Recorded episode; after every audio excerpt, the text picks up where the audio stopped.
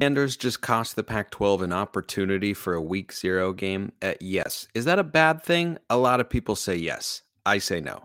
Let's go. Our Locked On Pac 12, your daily podcast on the Pac 12 Conference. It's the Locked On Podcast Network, your team every day.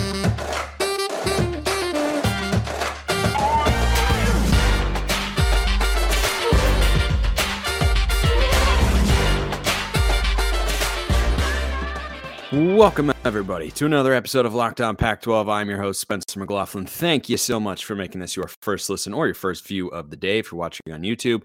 Part of the Locked On Podcast Network, your number one source to stay updated with our beloved conference of and subscribe please and thank you wherever you listen to or watch this show which today is brought to you by linkedin jobs helping you find the qualified candidates you want to talk to faster. Post your job for free at linkedin.com slash locked on college. That's linkedin.com slash locked on college to post your job for free. Terms and conditions apply. Things slipped during the national championship game broadcast, and Coach Prime was there, which in and of itself is emblematic of why Colorado near and why it's such a perfect fit because in what other universe with what other hire is a Colorado football coach after a 1 and 11 getting his school free publicity on the most watched college football game of the year.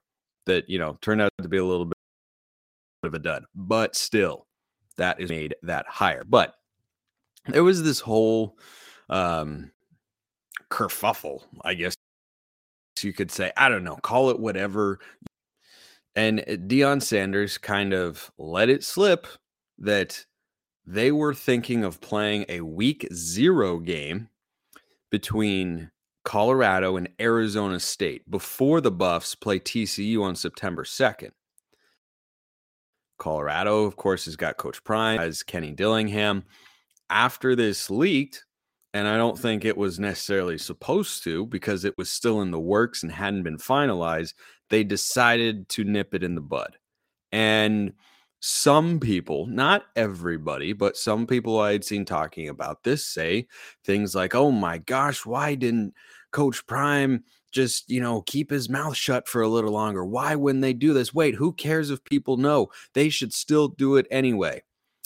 I don't think they should have done this. And this is a fascinating scheduling conversation because it's not one I've ever seen before where they were trying to schedule like this, but I think if you're the Pac 12 and you want to showcase Coach Prime as much as you can, of course you do. Eyeballs on your conference. You're trying to get attention. You're trying to get relevance. I sound like Colin Cowherd there. Attention, relevance, smile, prime, big. Anyway, so when you're trying to do that, you want to feature him any opportunity you get. It's why he was on the national championship broadcast. And once his team actually takes the field. It's why I think the spring game for the Buffs should be a widely publicized event because that's the first real glimpse that we are all going to get into what Colorado football will look like with Coach Prime uh, leading the way there. But the first game that actually matters still going to be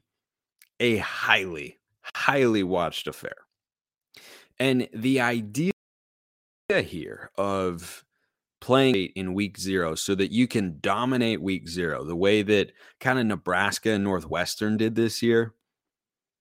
I don't think that that is as appealing to have a conference game that early, to have two first year head coaches going at it inside the Pac 12.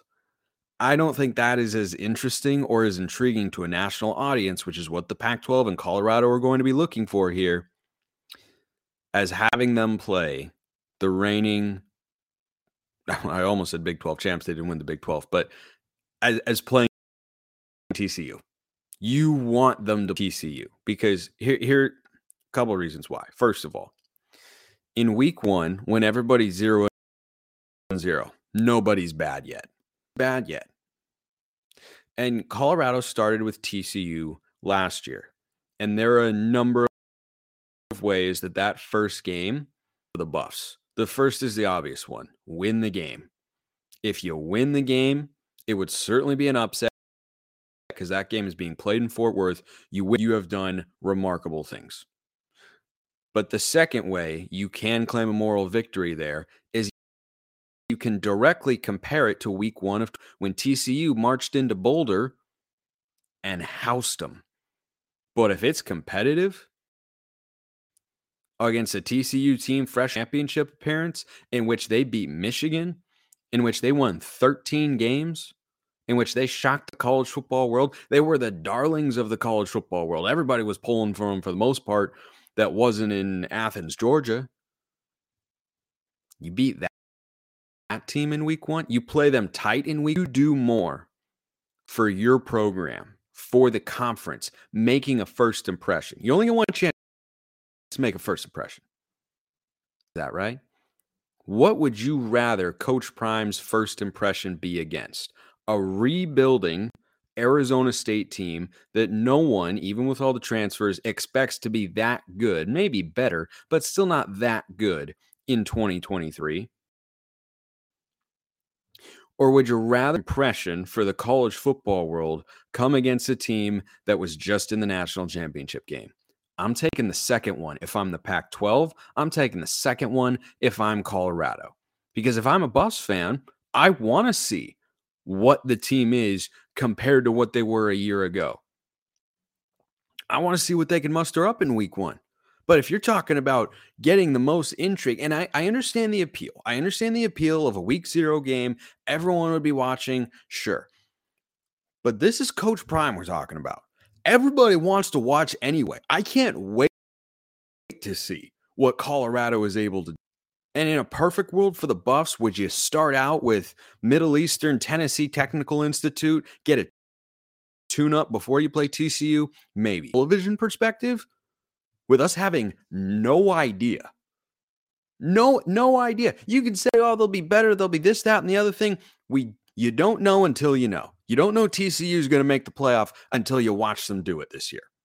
Nobody had that as a preseason pick. No one was taking TCU to go to the playoffs. So you don't know until the action actually starts. You can hypothesize, but you can't know for sure until you watch it with your own eyes. And the first chance for that team to take the field and play a legitimate team that will be at least top 15, if not top 10, but because they're TCU and losing Max Duggan, probably top 15 on the road. It'll be a packed house because TCU fans show up in a big way. What's a bigger brand for Colorado to play in week one? I know you've got other college football games, but people are going to want to watch Colorado. They are an interesting team in the Pac 12 going into 2023, dare I say, in the country. Because it is going to be a real question of what can you do in one year when you have taken over a program that hasn't had success in a long, long time and just had one of the worst Power Five season memory. What can you do with that? How quick can the turnaround be? We saw USC and Washington go from four to 11 wins, but they've had success a lot more. Out of. Those cupboards were a little bit more stocked. Those are the sorts of questions that everyone's going to be asking. And I think playing TCU is the best case scenario. I don't think you want to play Arizona State first because if Colorado gets that win, it doesn't mean as much as if you beat TCU. And a win against TCU doesn't mean as much if you played Arizona State the week before because everyone wants to see the everyone wants to get that first initial impression. And I think doing that against the Horned Frogs the best thing for Colorado and I think it's fans, and I think it's the best thing for the Pac 12. So if this all got crossed out as an opportunity because Deion Sanders, Sanders leaked it before he was supposed to, then I'm glad he did. Because that first game against TCU, everybody is going to be watching that. And that is of a matchup. A lot of you have been clamoring for me to ask the question what did potentially bring to the Pac 12 as an expansion team? It's a great question. And I am going to go back into lawyer mode and answer that. If I were an actual lawyer looking for, you know, like a paralegal or something, I'd check out LinkedIn jobs. I would. Because this as a small business owner or hiring manager in 2023 depends on the team member members you surround yourself with. That's why you have to check out LinkedIn Jobs. With LinkedIn Jobs, you can hire qualified candidates more efficiently by matching open roles with people who have the skills, values, and experiences to help you achieve your goals. They go beyond resume data by using insights from your job posts, company, and their 875 million member profiles to put your post in front of the most qualified candidates. LinkedIn Jobs helps you find the qualified candidates you want to talk to faster. Post your job for free at linkedin.com slash college. That's linkedin.com slash college to post your job for free. Terms and conditions apply. All righty then. It is time. And I'm glad you guys like this segment because frankly, I really enjoy it has been an ongoing theme at Locked On Pac 12. We are evaluating expansion candidates in depth. And this question came in from any of you via Twitter at smalls underscore 55 or at LO underscore Pac 12 or via the YouTube comments, which is where AWS 34, pre services 34, says since we are on the same page, assume Fresno State and San Diego State are added. Fair assumptions, but not givens. Please, in all caps, make the case for the Pac 12 to get into Texas. UTSA, and SMU. I've talked to going to get to the Mustangs here. He says, let's go in all caps. He's very excited about that. I would not be opposed to adding a 15th and 16th team. UNLV, Boise, Colorado State, Nevada, Air Force, Rice. Assuming these added teams would take less for a few years, please let us know. So, are these potential options in depth because I think every school, every team, and you, the Pac 12 fans, listening to or watching the show deserve nothing. Other conference who are watching, I appreciate each and every one of you. Quick note here on AWS 34's question. Every team coming from a group of five conference would take less for a period of time. How long exactly? That depends on how the conference and the and the are able to negotiate. But Utah did that when they joined the Pac-12, and, and you know they were they were able to compete of course, after uh, a, period of so it's not you know it, it's obviously a little bit of a disadvantage at first, but still a smaller share of a Pac-12 payout is a lot more than a full share of a G5 payout, including from the American or the Mountain West or Conference USA, anyone. It's it's much much you nimble narwhal, which by the way, great alliterative name on YouTube, absolutely fantastic. Wanted to ask about Houston. They're going to the scheduled too. Teams have gone back on their word to join conferences before. I wouldn't like to hear about Houston because I really don't anticipate that taking place, though it would be a worthy addition, certainly from the men's basketball. Smokes, that team is good.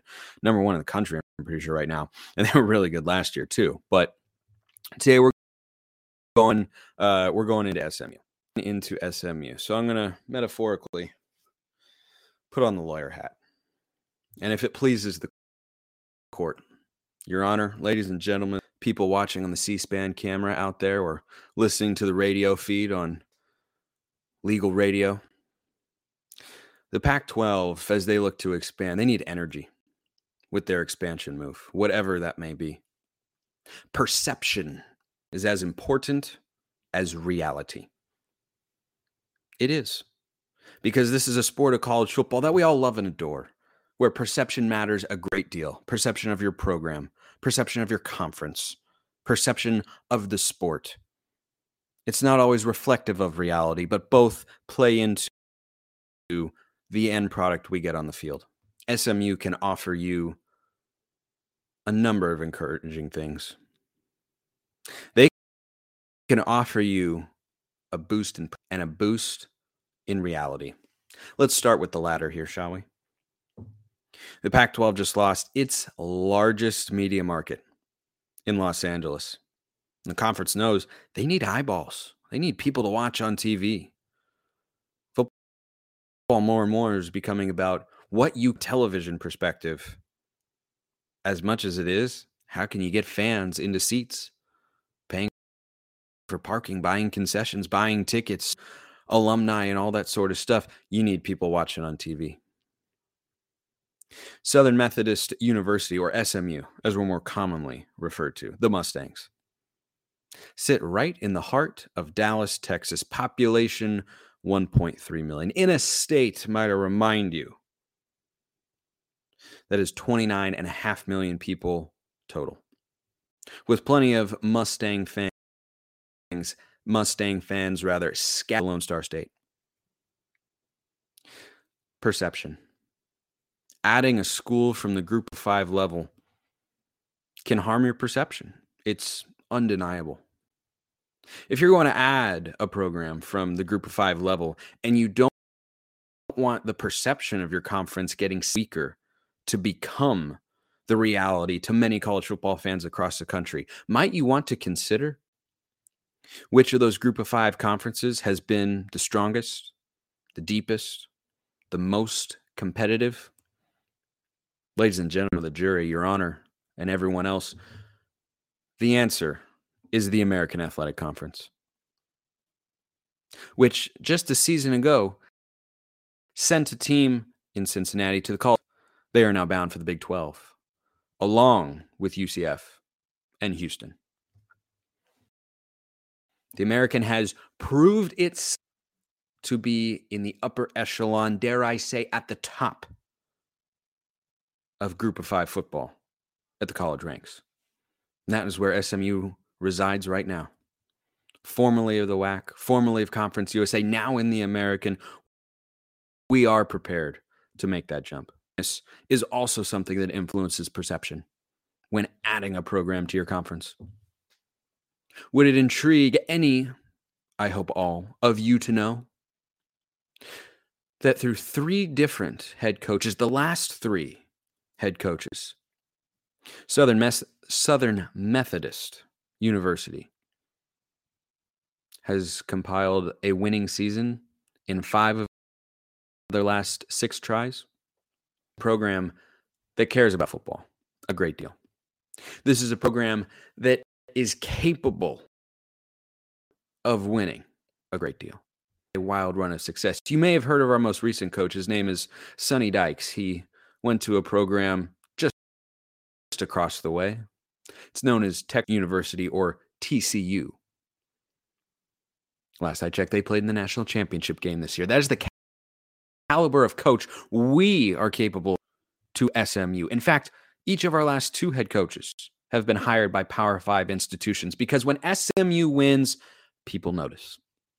People are watching, people pay attention. And that is what the Pac 12 needs in any expansion team the ability to draw in a crowd, to draw in an audience. And SMU is capable of delivering just that right in the heart of the Lone Star State. And let's talk about the state of Texas, where everything is bigger. Not just its size, its barbecue, its hats, its boots, Many things about the state are just bigger in Texas, including the pool of recruiting talent.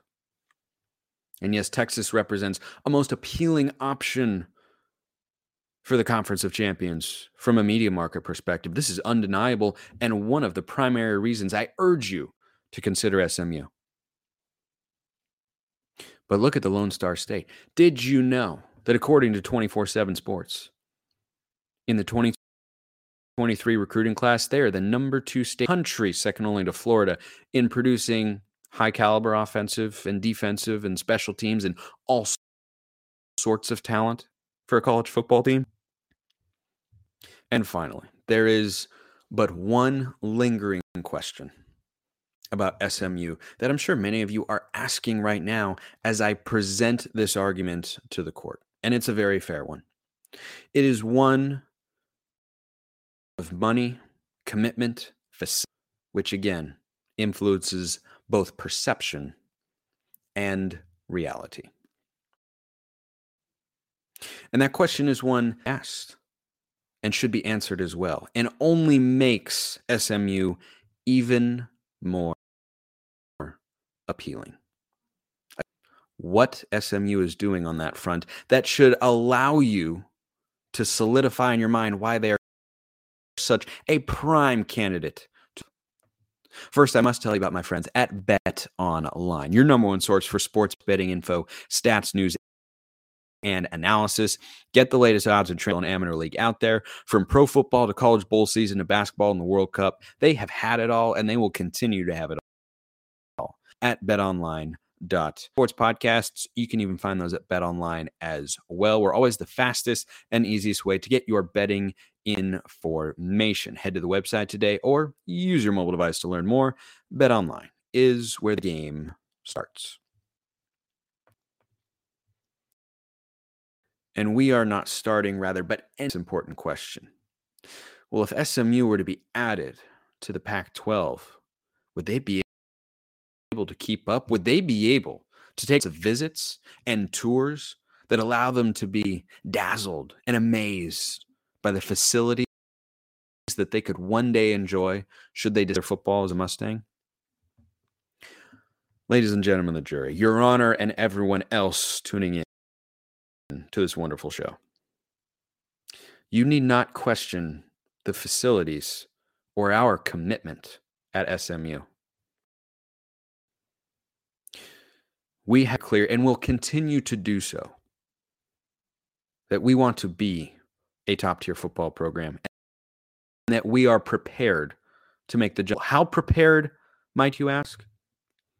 Not only was our football stadium renovated in 2012, with an absolute maximum capacity of 5,000 screaming Mustang fans. We are currently in the midst of a $100 million. You heard $100 million. State of the art facility dedicated for SMU football. A project that began in early December 2022 to be completed ahead of the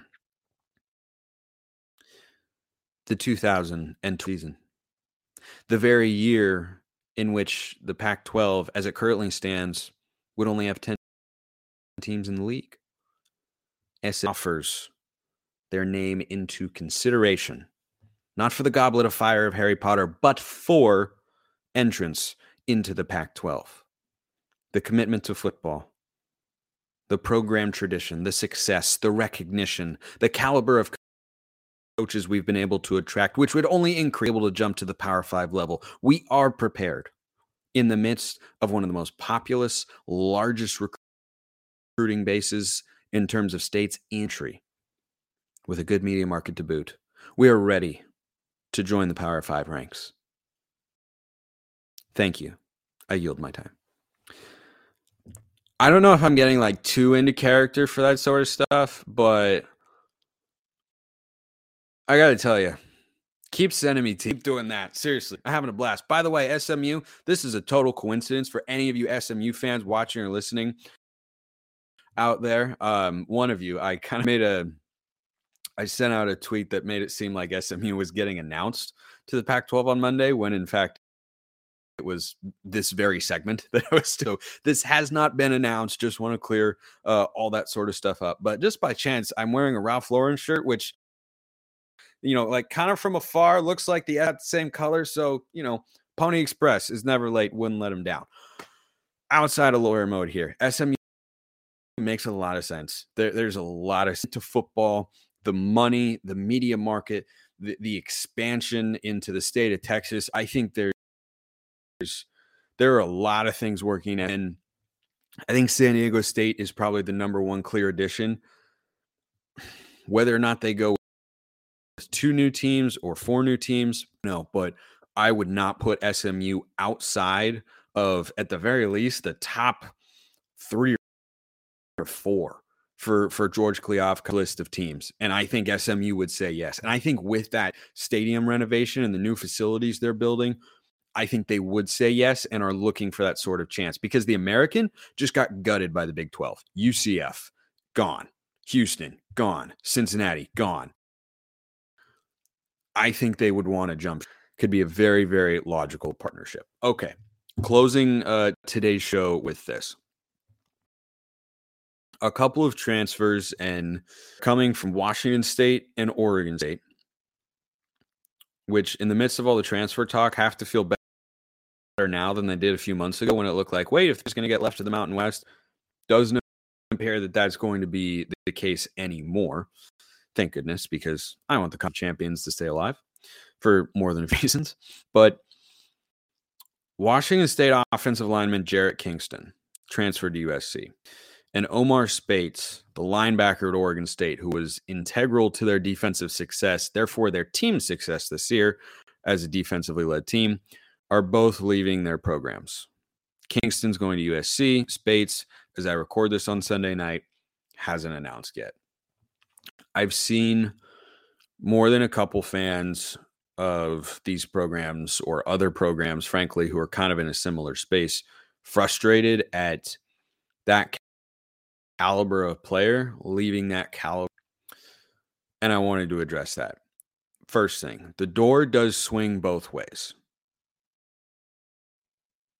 it's harder for a Mountain West or a Conference USA or an American Conference team to keep good players when Power Five opportunity, right?